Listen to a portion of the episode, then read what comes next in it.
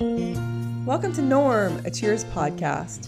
We're co hosting a weekly discussion of the television show Cheers, which aired on NBC from 1982 to 1993. We are your hosts, Marlene Stemme and Andy Laker. How's it going, Andy? Hey, pretty good. How are you doing? Oh, same. I'm doing well. We are on episode 8 of season 7. This one is called Jumping Jerks. It was written by Ken Levine and David Isaacs, directed by James Burrows, and it aired on December 22nd, 1988. So this is our pre-Christmas episode. This the episode summary is that Norm, Cliff, and Woody come in from watching The Magnificent Seven, lamenting that there's no real danger or adventure in the modern world. Another Cheers patron encourages them to try skydiving. They agree to avoid appearing to be wimps, but then wimp out of the jump once they're up in the plane. They concoct a lie to save face in the bar, and in so doing, they weave Sam into their tangled web of skydiving deceit. Each of them has a reason to go for the jump, but fear wins the day the second time they go up. At this point, Rebecca enters the story with a business plan to promote Cheers that is born of a customer suggestion placed in the new suggestion box that Rebecca has started at the bar. That begins the teaser as well. Rebecca has started the suggestion box so that customers can give feedback on how to improve the customer experience at Cheers. Mm-hmm. It sounds very, very corporate, in my opinion. Yeah. And Sam and Rebecca are going through these responses. Sam's kind of skeptical, but Rebecca is enthusiastic about this, you know, new thing that she's done. And so the first suggestion is that um, have happy hours, and she says that's illegal in Massachusetts. So Sam reads the second one, which is to serve hors d'oeuvres, and she says it's conflict of interest with Melville's. So she, you know, thinks that there has to be something in this box that's worthwhile. So she plows through the box and she finds this long suggestion written on a full piece of paper. And she's excited. She tells Sam this means that someone really cared to write this mm-hmm. long suggestion. So she reads a long, long and flattering letter about the warm family feeling at Cheers and the kind-hearted, um, kind-heartedness of the manager, in particular, is something that this patron appreciated. And then the letter ends the line saying that the only thing needed to improve Cheers and to basically improve that warm family feeling is if the manager would make the naked pretzel with the bartender. Mm-hmm. so she kind of gives Sam a look, real, I would say like sort of slightly amused but annoyed, and wads up yes. the suggestion. Absolutely. Yeah. I love this opening teaser. Well, I liked because at the very beginning, so the customers drop a note or whatever, and yeah. they're just a little piece of paper, and she says, "Thank you for caring." I yeah. love that line. Uh, I don't know. It just like you said, it's so grossly corporate and mm-hmm. you know saccharine and everything. Right. But um, I, coming out of her, I don't know. I just I thought that was it's pretty funny. good. So yeah, yeah, it is because it's like she's she's in between. Like she thinks she's corporate, but she's really small business. And I think that's something right. that goes through the you know entire rest of the series. But there's I think that that sort of identity, if you will, business identity for her is up in the air at this mm-hmm. point. But I like that too. And I like the the back and forth that she has with Sam. Yeah. And of course, her sort of amused but scathing look at the end mm-hmm. is my mm-hmm. favorite. we start the episode. Norm, Cliff, and Woody come into Cheers. They're singing the theme from the Magnificent Seven, which you've heard the cast sing before. And we've heard yeah. them mention the Magnificent Seven on many occasions before. um, and Norm makes a comment about to Sam about the Magnificent Seven, Norm clarifies that the Magnificent Seven is actually his bar order. So they've come in, they've been watching the Magnificent Seven at Cliff's place, and Norm is musing on what it would have been like to live in the Old West and to settle the new frontier. And Cliff says he lived in the Old West. like in a previous life, he lived in the Old West. And he says the trouble with the world today is that there's no danger.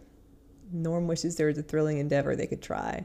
Cliff is saying like everything is so darn safe. So they're just kind of running their mouths about this, you know, kind of about the just two guys being a little curmudgeonly about the nature of the world after they've spent mm-hmm. that afternoon, you know, watching this movie in someone's home.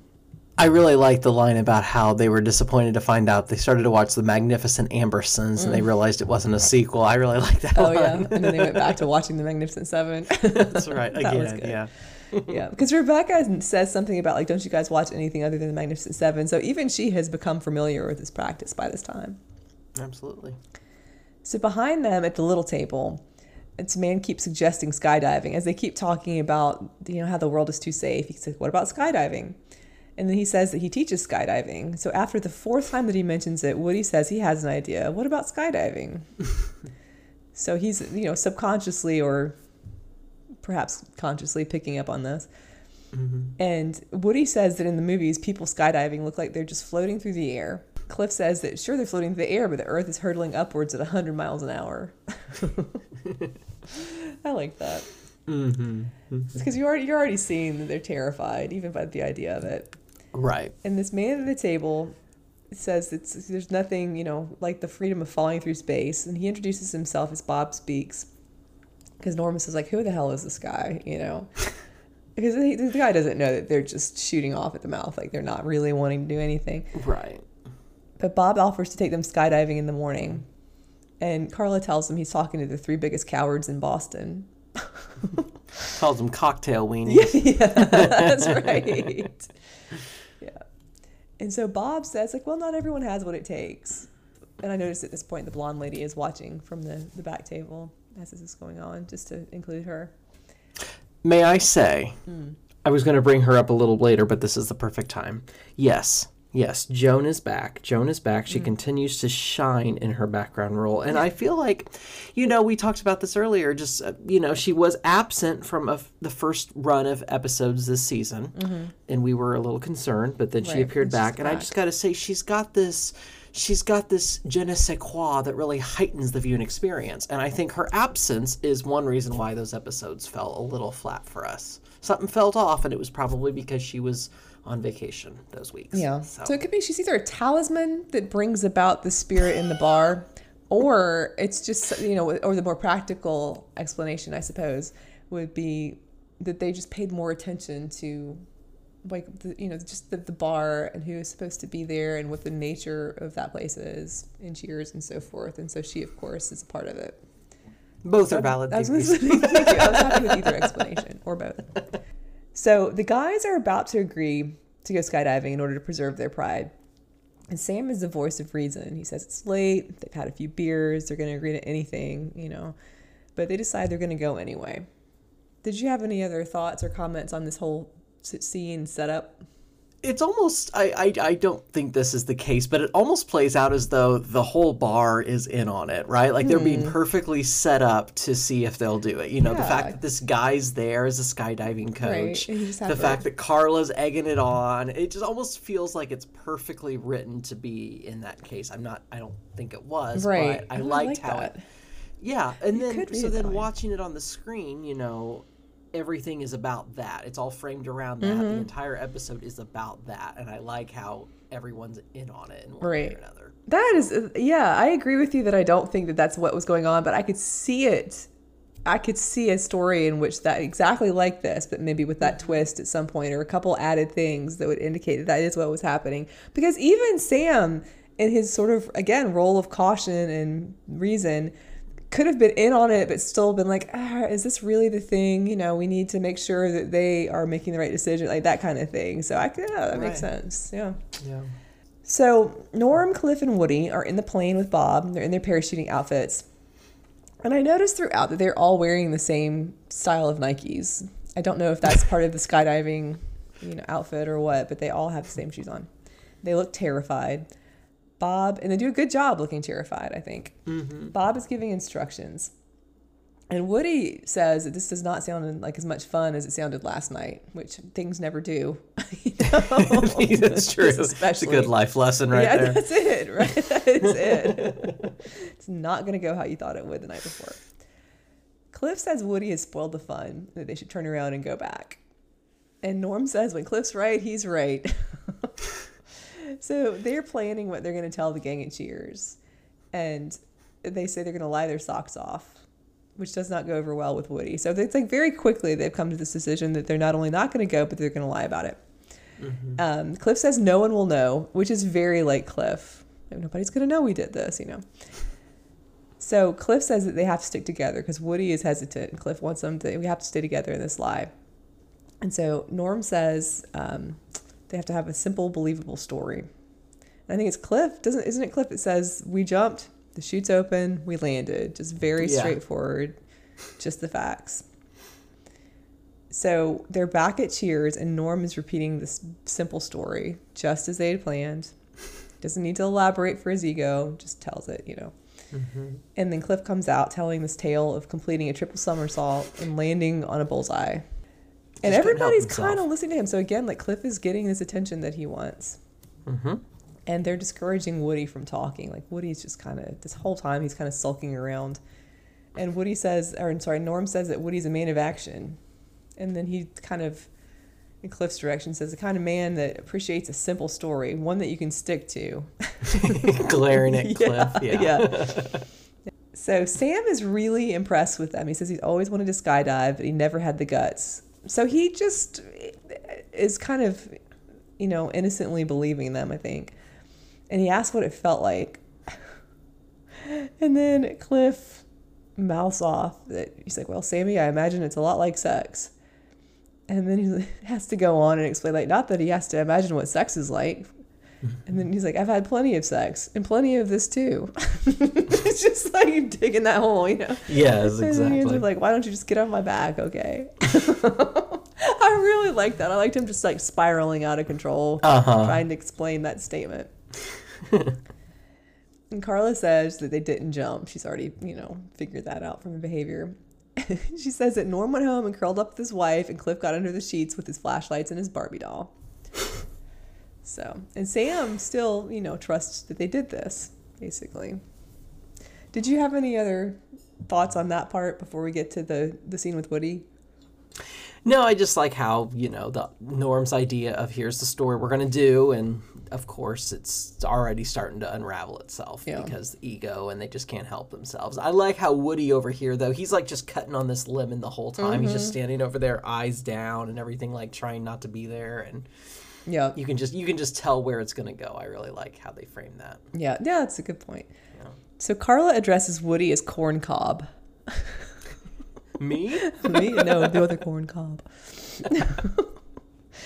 and said, and then I really love the way Carla did this part, the entire part mm-hmm. with this first line about if Woody, who's never told a lie in his life because he knows that if he did, he goes straight to HE double hockey sticks, just kind of gesturing it out. Uh-huh. If Woody says they jumped, she'll believe them. And she's like, nail Woody. And she kind of like hoists him up on the bar by his waist. Yes. Yep. Like a little kid. Mm-hmm. And asks him if he and his two playmates really jumped. And Woody tries to stall by talking about going up in the plane and he was there. He remembers that. And Carla's pressuring him. And Woody blurts out that he jumped, parachutes open, and he landed. It was all very simple and believable. yes. And Carla is astounded, but she believes him. She believes that that was that he's telling the truth. So she helps him back down from the counter by the waist, again as if he was a small child, and he let her. expected her to. I love like this whole bit. Yeah, exactly. Like you know, you're like to a parent to a child. You know, look me in the eye and tell me the truth. And you know, he's of course so much taller than she is. Yeah. And she's just down here. It's the visual is great. It was that was I really. I love good. how they did that. Yeah. So she asks him three more times. Suddenly, she's like, "Did you jump?" And he's like, "Yes." And she's like, "Jump!" and keeps turning back around to him And he seems distraught, but Carla believes him. She does not think he would tell a lie. Mm-hmm. Cliff tells Sam that not you know not everyone has the maracas to jump because Sam's kind of eh, you can see that he like he says openly like he's kind of envies them for doing this. So now he wants them to take him to jump. Cliff says to Norm, like, "Are you okay with that, Norm?" But his voice goes up like an octave as he's speaking. Are you okay with that, Norm? yeah. Can't quite do it, but yeah. And then Norm says, Tell Sam his parachute is at the dry cleaners. But nobody's questioning them because Woody said it was true. So at this point, this is all going on, Woody is back polishing the rail. Sort of like you said, he's just like doing labor, you know, not trying to be a part of this at all. So Sam asks Woody, who's polishing the rail, about going with them. But what he says is, Woody, what do you say? And Woody yells, We did it, okay? We jumped. What else do you want from me? So I just I like the way the tension is building up and like anything that's said and phrased in such a way that Woody can interpret it as being a call out of his lie, you know, somebody mm-hmm. questioning him. Did you have anything else on that? No, I mean it's just it, it's so propulsive how they do this, and I mm. love it. I love, as I said, I just really enjoyed the visual with Carla and like a mother and a child. Yeah. And, um, uh, yeah, just how it kind of it's just the tension almost is ratcheting up, and and Woody's feeling it almost paranoid almost, and it's yeah, I just the whole thing. I just love how it just it's so fast paced. Yeah, you just get swept right up into it. Yeah, that's what I did. Yeah, that's a great point.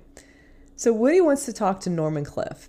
He says he can't live with a lie. He's going to jump with Sam so that it won't be a lie.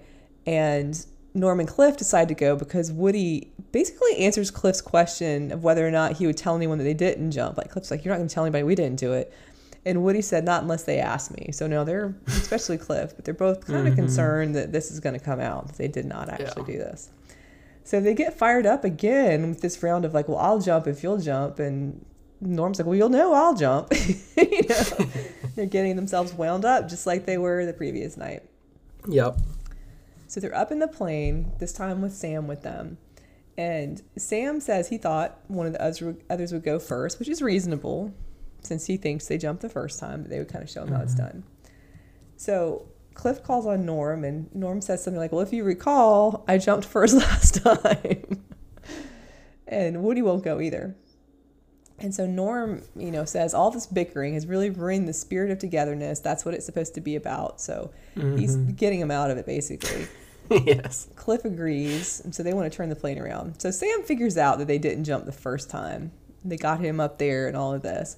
He says he's going to do it anyway, and then he tells this story that we've not heard before about his career, and time at the end of his baseball career when he had been drinking and he hadn't, you know, been pitching because he'd been drinking, so the coach didn't use him. So he specifically didn't drink before a big game so the coach would put him in. The coach did put him into pitch, and he chickened out by saying his arm hurt. And so he says he's regretted that ever since. That's a hmm. good story. Like I could see that being a motivating thing from Sam's past.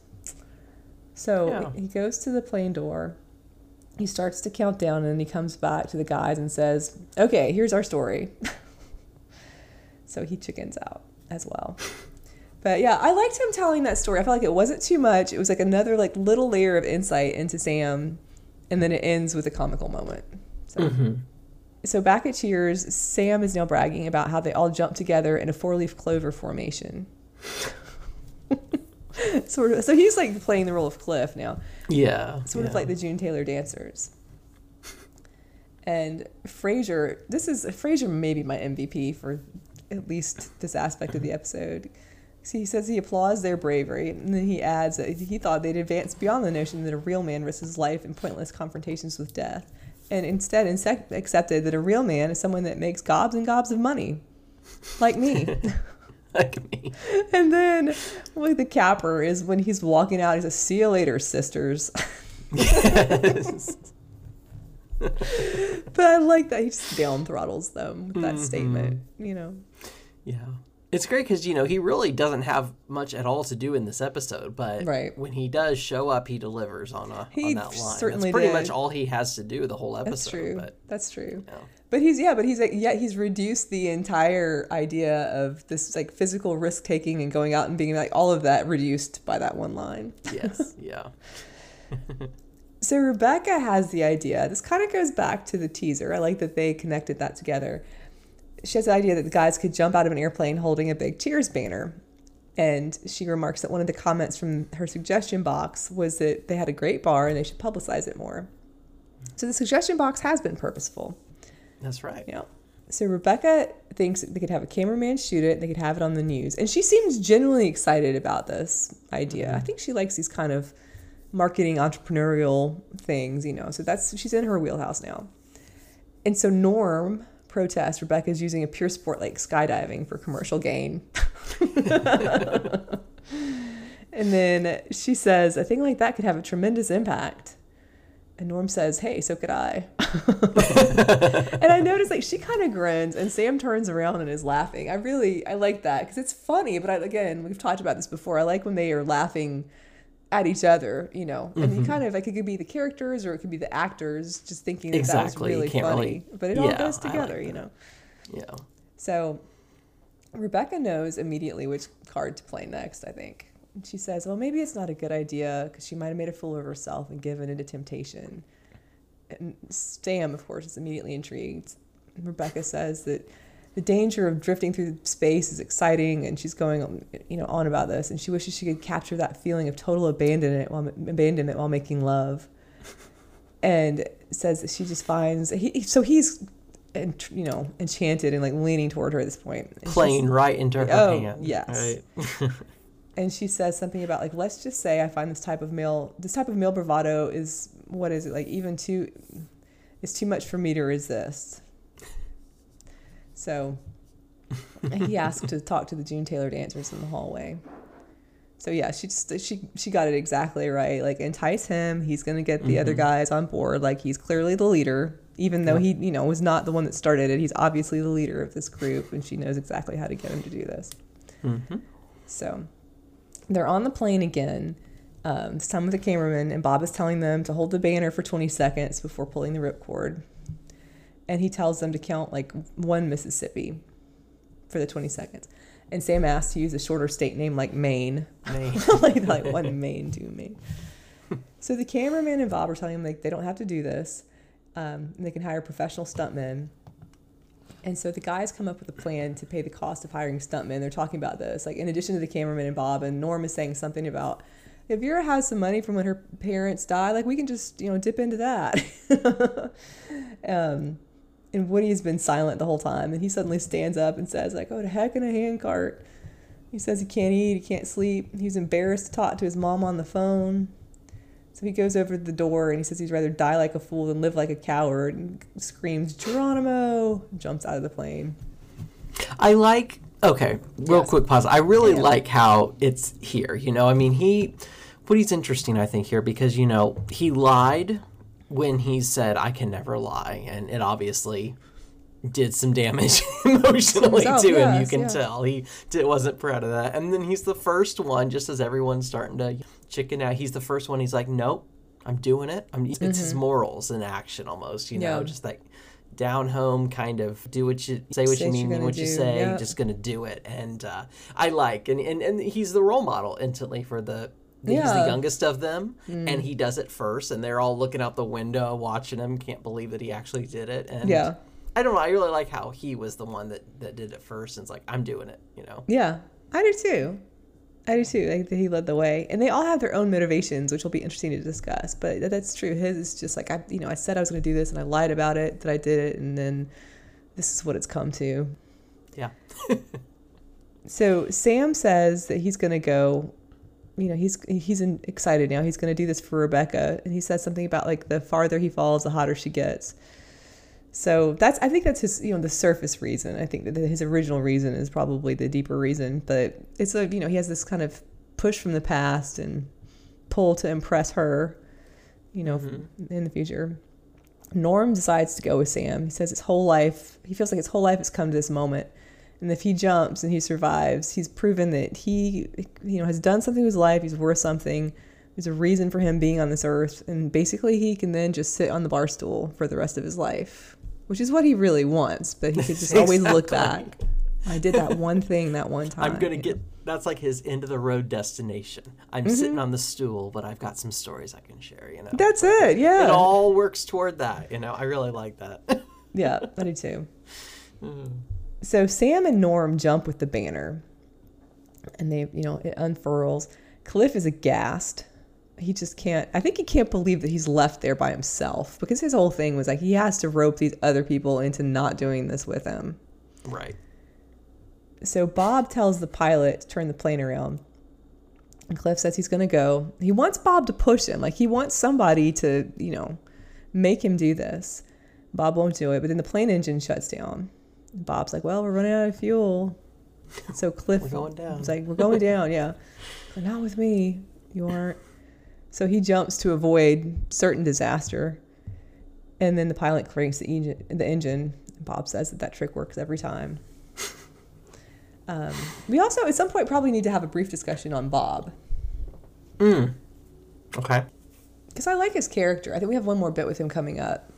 Mm-hmm. But I think he's sort of an interesting foil isn't the right word. What would you call it? It's his his push to the guys in the bar is interesting, and the way that he yeah. deals with them as well.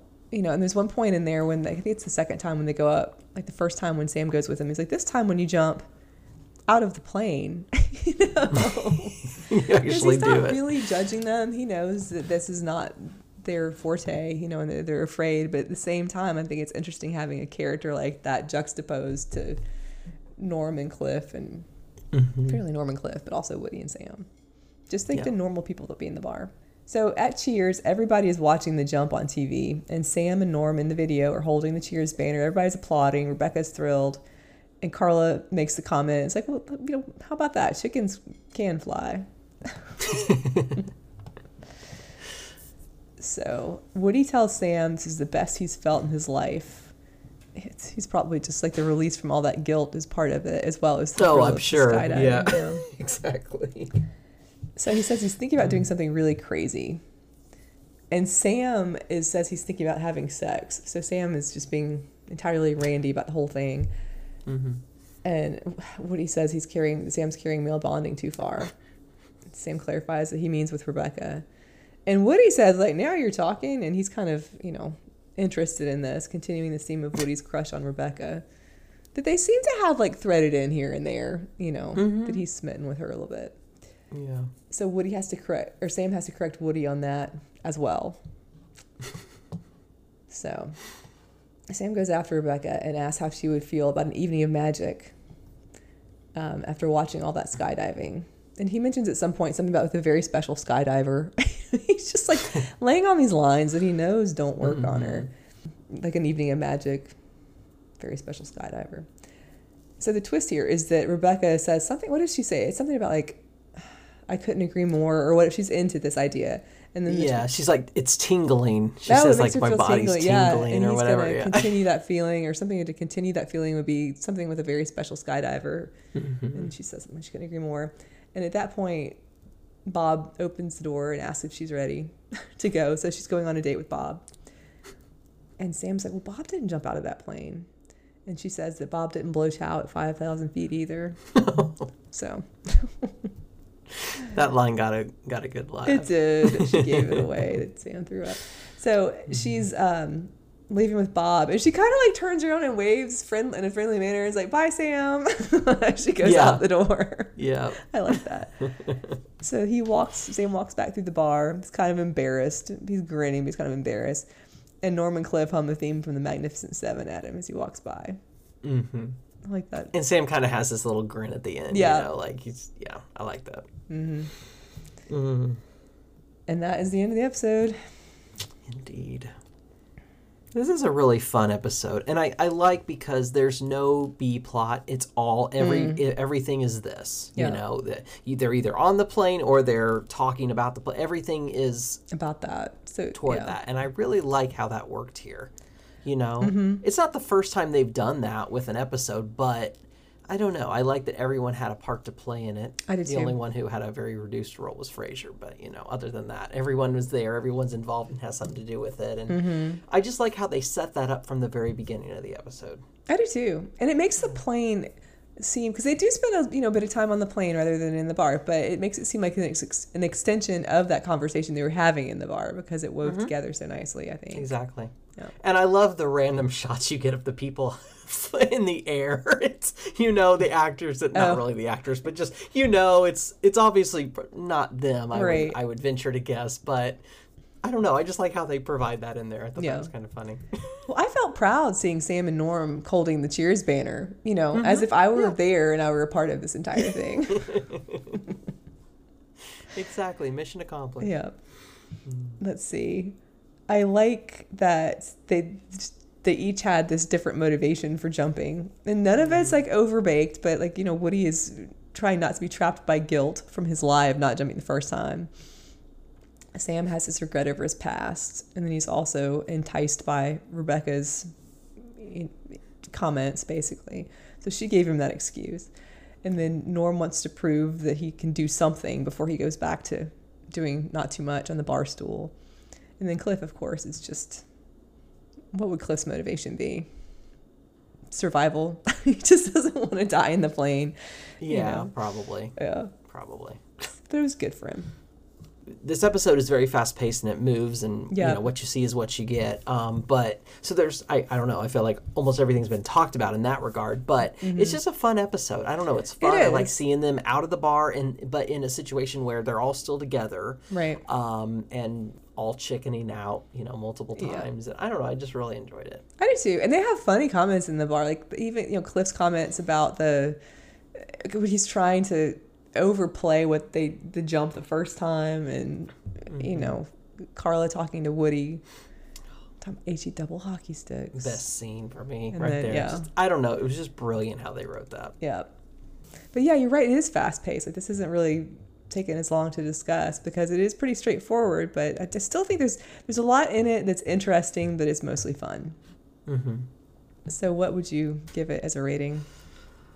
I'm torn between a, a high three and a low 4 Mm-hmm. I'm the um, same. I feel like there's not as much to get into with compared with some other episodes. I mean, there there's character motivations and things, absolutely, like you were talking about, but it's also a little bit more on the surface. Like here's what here's the episode. You yes. know, this is it, it's pretty straightforward in that way. But I really enjoyed it, so I'm gonna give it. A, I'm gonna give it a four. Okay. What about you? Mm-hmm. I may stick with a high three, just because I, like I said, there's a lot. You know, both said there's a lot to enjoy. It's funny. Everybody's good. Everybody has a part. Even Frasier's little part is so just brief but perfect. Exactly. That I think it seems like more, you know, than it was. Mm-hmm. Um, yeah. I love the teaser as well. I like how that blended in. I like that they, you do have like a little Sam and Rebecca interaction, which I always enjoy, even though that's not, you know, a big part in the rest of the episode. I mean, it's a little part later when she brings that back around, which I also enjoyed. Mm-hmm. Um, I don't know. I, but I, I still think high three just because it doesn't have, again, like as much of the, the deeper things to analyze, maybe. Mm-hmm. But I, I, could change my mind because it is. It's kind of eminently rewatchable at the same time. You know. Yeah, it is rewatchable. I think maybe that's what's kind of pushing my rating higher. Honestly, you know, it's it's one of those that I enjoyed more on rewatching it in mm-hmm. preparation for this. I'd seen it the first time through. I enjoyed it a little bit more, maybe. Yeah. But um, I do think it has a re rewatchability factor that, for me, tips it a little Into bit onto the, four. the four. Okay. Mm-hmm. Yeah. Anything else? Again, I just feel like this is an example of where the, the ingredients are all there, the ensemble's there, mm-hmm. and they're they're hitting on it. Even if it's not a complete five star or whatever, it's right. still a good one. It's an oh, enjoyable yeah, one. It's what you like about the show, and it's there. And I'm glad that it seems like it's hit its stride again, mm-hmm. coming off of a little bit episodes that were a little off to start the season yeah. for us. It seems like it's it's finding its stride again, and so I'm very I'm very happy about that. That will do it for us today. You can find us on Facebook, Norm, a Cheers podcast, and on Twitter at Cheers underscore Norm. You can listen to or download old and new episodes at the usual places Apple Podcasts, Google Podcasts, Overcast, and Spotify.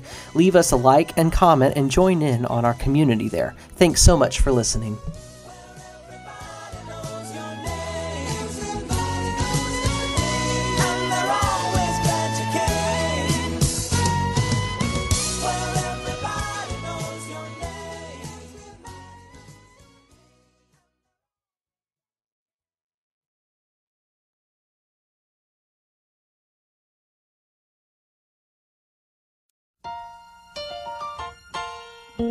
Welcome to Norm, a Cheers podcast.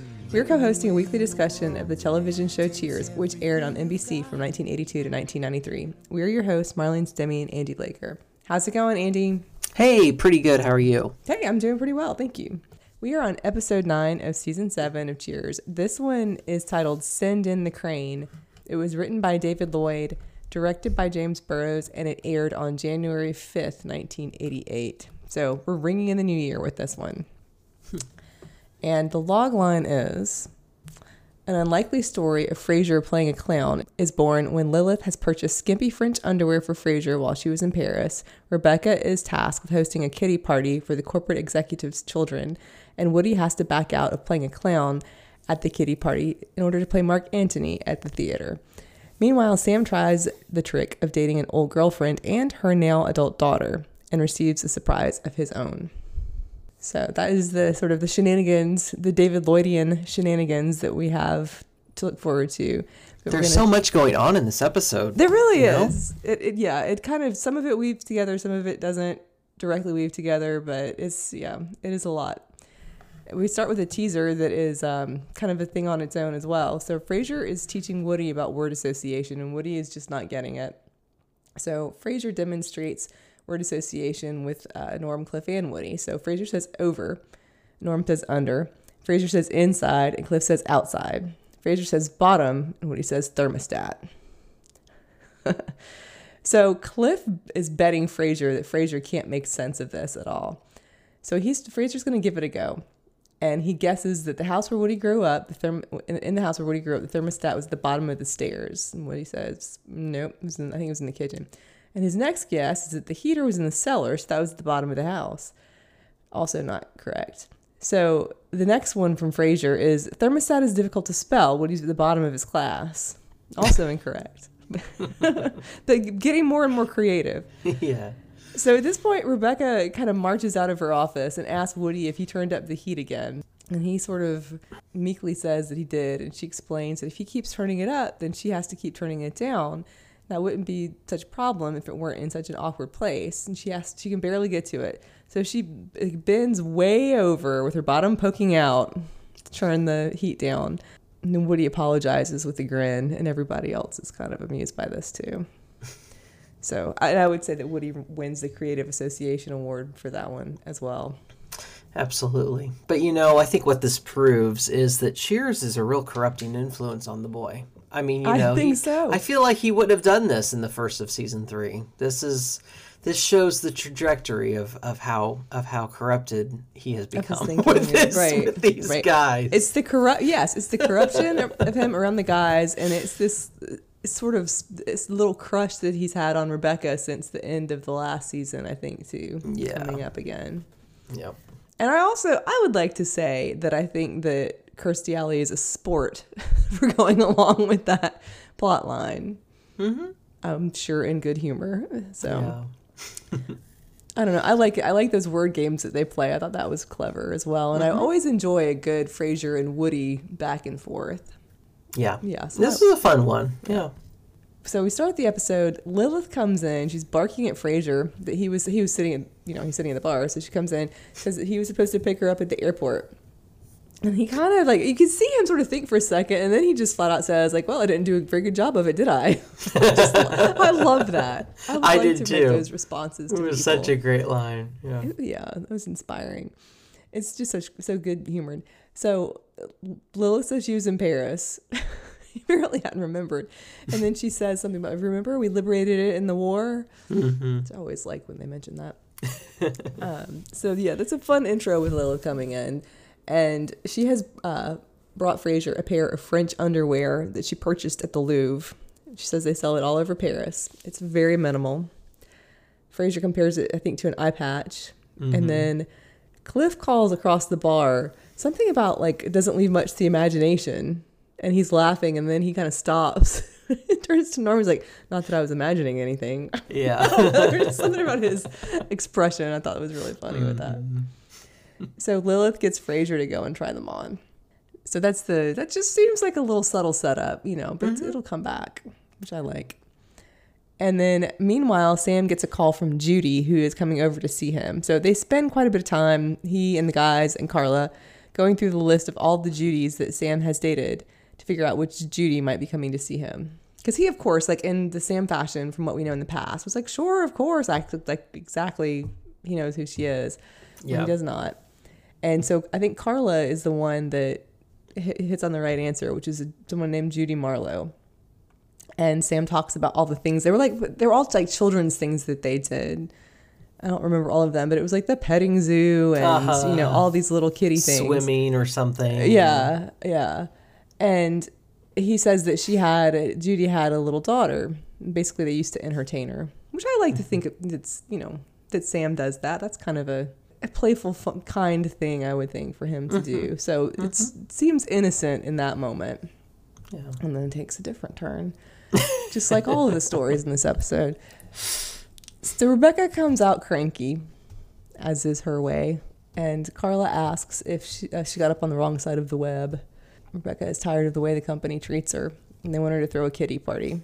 And she has a little like back and forth with Sam because she's just like, they want me to throw a party. And he's, what does he say? Something like, my God, they must be stopped. Yes. Not that serious a, a problem. But I don't know. Mm. Throwing a kiddie party would, it sounds, sounds like a problem to me. so I sympathize with her. And she says she's just going to throw the best party because she thinks they're trying to dampen her spirits. So she's going to have the best food and best entertainment and all this. Frasier suggests that Rebecca hire Woody to play a clown at the party. And she asks him, Woody is beyond excited. He's carrying on. He's always wanted to play a clown, jumping up and down. Did you have any more on that whole scenario?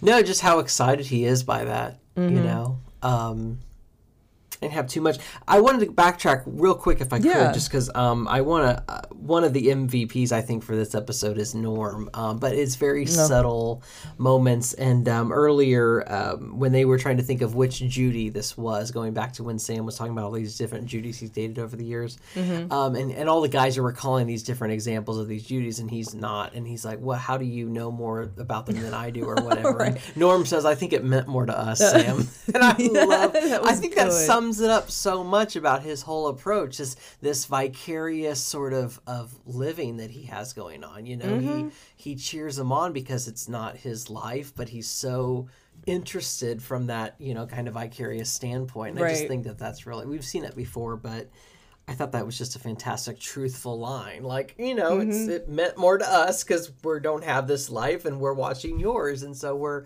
we remember these faces that you don't even remember. I just thought it was really clever. It's really good, and yeah. Norm also, as well as it being just directly vicarious, I think that he kind of observes the group and sort of speaks for the group as well. Exactly, so it, it meant really more works. to them as his his cheerleaders. Absolutely, yeah, yeah. yeah. I like that. I do too. That was good. I'm glad you brought that up. So Judy comes in. Um, Sam is relieved. He was worried that she was not going to have, I guess, aged gracefully. He was worried she wasn't going to be attractive anymore and was going to have Carla pretend to be his wife if she was a if she was ugly or something. Mm-hmm.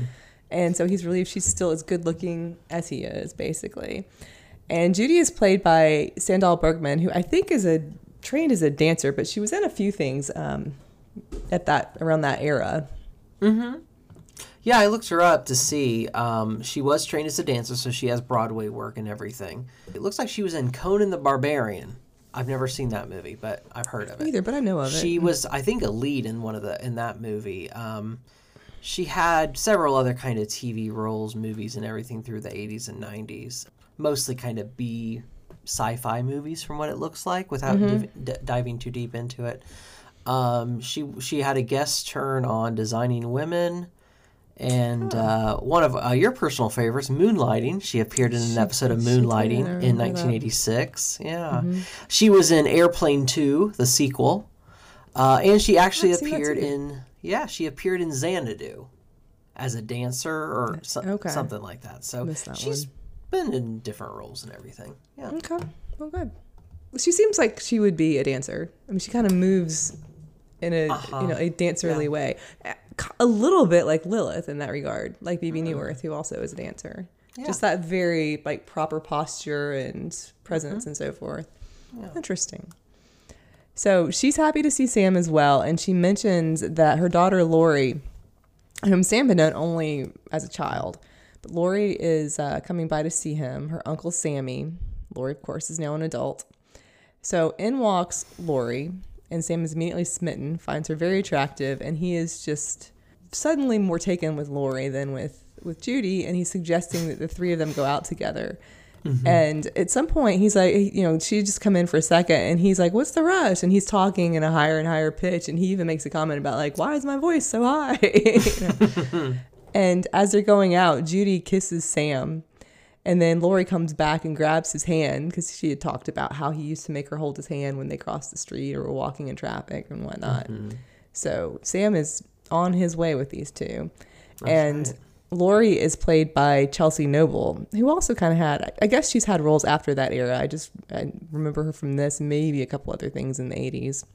Yeah, she was. Uh, she recurred in a few seasons of Growing Pains mm-hmm. uh, back in the late '80s, early '90s. She's been married to Kirk Cameron, who was her co-star there. They've been married since the early the '90s, so she's done a lot of. Mm-hmm, she's done a lot of roles with him and movies and shows and his kind of thing. Um, looking over here.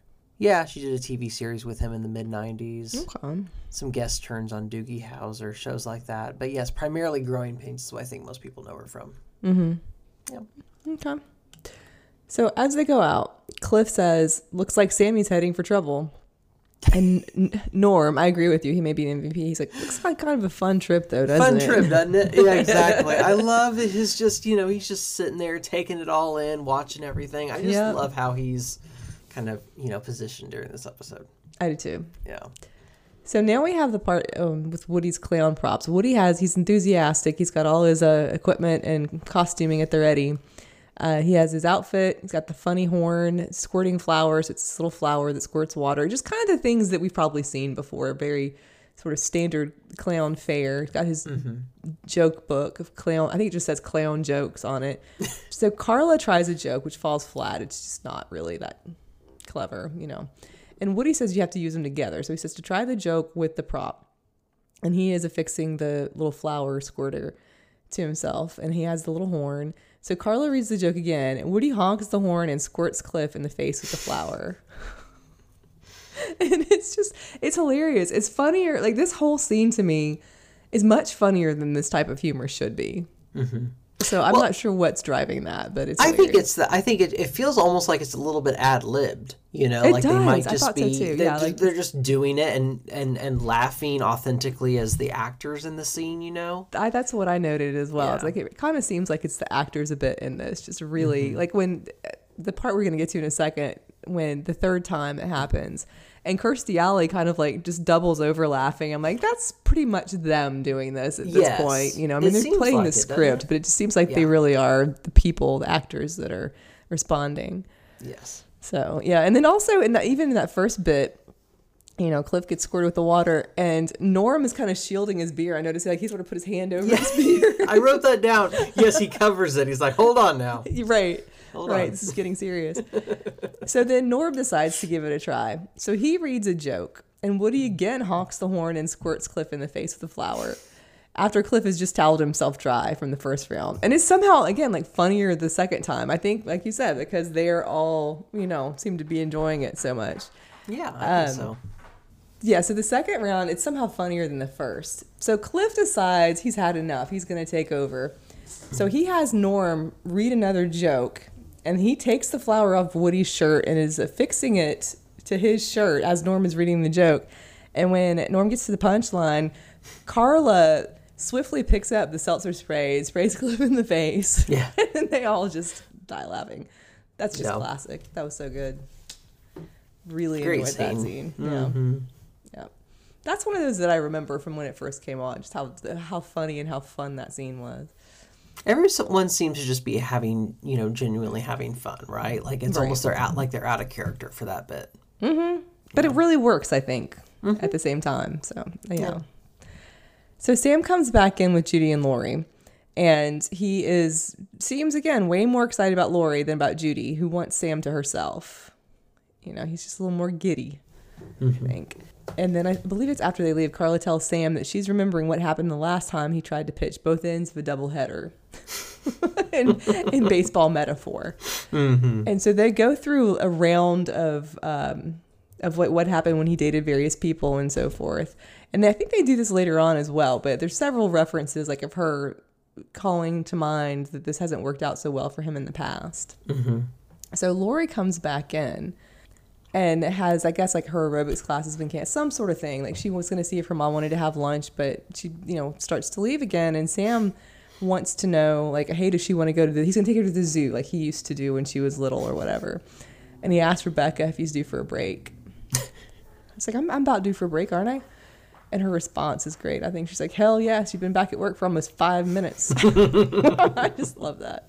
Mm-hmm. Her delivery is just my favorite thing. It kind of re- reminded me back in the day when Diane would always kind of, you know, come in and out of the job as much as she wanted. And yeah. she'd be like, I'm on break. And Carla or Sam would say something like, Oh, yeah, it's been, you know, something like that. You know, it's only, you've been here five minutes, take a break or something. You know, yeah. just, it called in mind that kind of yeah, thing. it does kind of. But, that, yep. Mm-hmm. So, yeah, Sam's taking Lori to the zoo. And they're talking about zoos, and Cliff is making this comparison about how the animals aren't free to run and all of this. They're just sad because all the animals do is sit there and drink and shovel food in their faces, as Norm was sitting there shoveling some sort of you know, bar snack into his mouth. So that was pretty. It was fun comparison. Mm-hmm. So Frasier is curious about the morality of this dating situation, and he asks Sam about um, this ploy he has trying to date his girlfriend's daughter, his girlfriend and the girlfriend's daughter asking if this is not bothering his conscience, essentially, mm-hmm. asking about his conscience. Sam Sam understands his conscience to be like Jiminy Cricket. Uh huh. yep. I liked that. You mean like Jiminy Cricket? Mm-hmm. Just, I, that seems like some, it sounds like such an innocent thing that Sam would reference, especially right. in a, like the whole situation has turned very non-innocent. But then the fact that he sees his conscience is like Jiminy Cricket. I think is very childlike and mm-hmm. funny.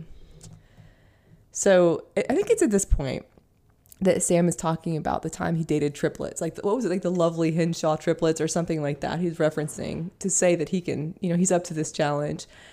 And Carla tells him that he was drunk and it was actually just one woman. so I thought that that was the best of the examples that they were giving on that topic. Mm-hmm. So. There's just so many good lines here throughout mm-hmm. this whole thing. The oh, writing yeah. was so on point. Yep. So Frasier is kind of he's sitting at the end his his special end of the bar, kind of wiggling his fingers and shaking his hands, and he's thinking that he's what was it? He's either heart, like in cardiac arrest or the underwear is too tight. Is basically mm-hmm. what he's come to. So he stands up. He's better after that because he had been losing circulation in his extremities. So that's just a little a little pinpoint. It's a little joke that kind of sets us up for the future, though. Mm-hmm. And then at the next moment, Woody gets a call to go on as Mark Antony with his theater group. And he says, he flat out admits that the lead actor was sick and said something about how he had a fever of 106 and they were trying to drag him out of bed. so yeah. it's very clear that Woody is not their top choice to be on stage, but the other actor is completely incapacitated. So he backs out, the last minute backs out of being a clown. Rebecca's getting ready to leave for this party. And Woody is, you know, going to the theater instead. And so Rebecca needs a clown. She's mad at Frasier, says that he owes her a clown because he had suggested Frasier for this, or sorry, Frasier had just suggested Woody for this job. So Carla suggests that Frasier take over the clown job. Um, Frasier, she you know remarks that Frasier had said earlier that clowns can do more good than psychiatrists, and he'd always you know had an interest in being a clown. I think something along those lines. Mm-hmm. So Woody says that it's you know basically like it's all in the paraphernalia. Like you have the outfit, you have the tricks, then the you know all the props you can't mess. So Frasier is off. I thought that was kind of big of Frasier. Like it was bold, you know, for him to just all of a sudden decide to do that. Mm-hmm. You know, I think that that would be a, a, little, a little daunting to all of a sudden be performing as a clown. He said he's always been good with the wee people. that, like is, that. that is a good point. Yeah, yeah. Mm. It, he says something about donning the jester's motley mm-hmm. as well. Mm-hmm. yeah. Hmm. So Woody mentions the trick handkerchief um, to Carla as he's heading out to go to the theater. Frasier has already left, and he, you know, hadn't mentioned this to to anybody else until this time. And so basically, what happens? He's like, oh, he pulls the handkerchief out of his pocket, and his pants fall down. It's just a riot, basically. Carla is, you could see her already start to laugh at the implications. it's like her yeah. mind is, she's already put together exactly mm-hmm. all of the variables and what's going to happen from this. And Woody says he's wearing these big polka dot shorts, and it's just so funny because the big underwear, you know, very innocent, um, full coverage, the whole thing, just funny mm-hmm. underwear underneath there. Um, but he forgot to give that to Frasier, of course. And he has to hurry to the theater. So he asked Carla to call and warn Frasier about what would happen if he pulled the handkerchief um, from his pocket. Carla says, Of course you will. and then she laughs when he leaves. I just love her expression when she's amused like that. She's kind of like mm-hmm. tossing her head back and, yeah, you know, in her element. This is as good as it gets, really, for her, mm-hmm. I think. Yeah. Absolutely. She almost looks like almost like she's looking toward the audience because you know they kind of they kind of oh, start yeah. to they start to laugh because they know exactly how this is going to go down and she just affirms it by like turning and looking that. Almost oh, yeah, at him. I don't know. That's how I it. But. That's a great observation because we don't always see things from that perspective of the audience. But mm-hmm. I, yeah, I can see that. I like that. So at the children's party, Rebecca introduces Frasier as Binky the clown to the children. And they all say hi, Binky, and then Frasier freezes. Now, not to darken this, but he looks very much like John Wayne Gacy when he's not smiling. oh Lord, yeah, it's a, it's a it's a disturbing looking clown. I think most clowns are disturbing looking, but you know this yeah, one definitely too. is. I think yeah. I think they all have that in them to you know to look disturbing. But I think it's that when he's waving and he's frozen and he's not yeah. smiling, or it's just that right. frozen look on right. his face. So it's like, oh, that's. Yeah. And then his line, I loved his line. I don't have an act. I'm a psychiatrist. right, Binky, do your act. Yeah. yeah, I love that. Oh, that's the best. So the act is falling flat. He's nervous. Rebecca tells him to do the flower trick. I mean, it was such a winner at the bar. So he basically he's she's going to f- apparently fill in for Cliff in this trick. He squirts her in the face, which children love. So he does it again, and then he's dancing around exclaiming, "I'm a clown! I'm a clown!" So Frasier's had some, you know, some creative fun with the children. Meanwhile, Sam comes in and he tells the guys a story about being hit on at the same time by Judy and Laurie. Some of them they were at dinner, and both of them mm-hmm. approach, you know, reach out to him and say, "I want you, Sam." And and then he says, and then I woke up. Yep. So he says the dream means that his conscious is getting to him. Because there was something before about a little voice, you know, and they were like where it was coming from, and now it was coming from his brain, it's his conscience. Mm-hmm. And he asked him if he think if um, they think he's getting scruples. so Carla now is trying to convince Sam to go for it and to not break up with the daughter she was worried about this before, but it's like now that he might be having a little bit of a moral sensibility, she's not in favor of that. Mm-hmm. Nope. Nope. So then in comes Lori, and everybody's kind of excited because Sam has decided he's just gonna go for broke with both of them. and she says that her mom doesn't know she's there, and everybody is just, you know, that that kind of like that oh kind of little noise uh-huh. they make uh-huh. when they're all excited about something.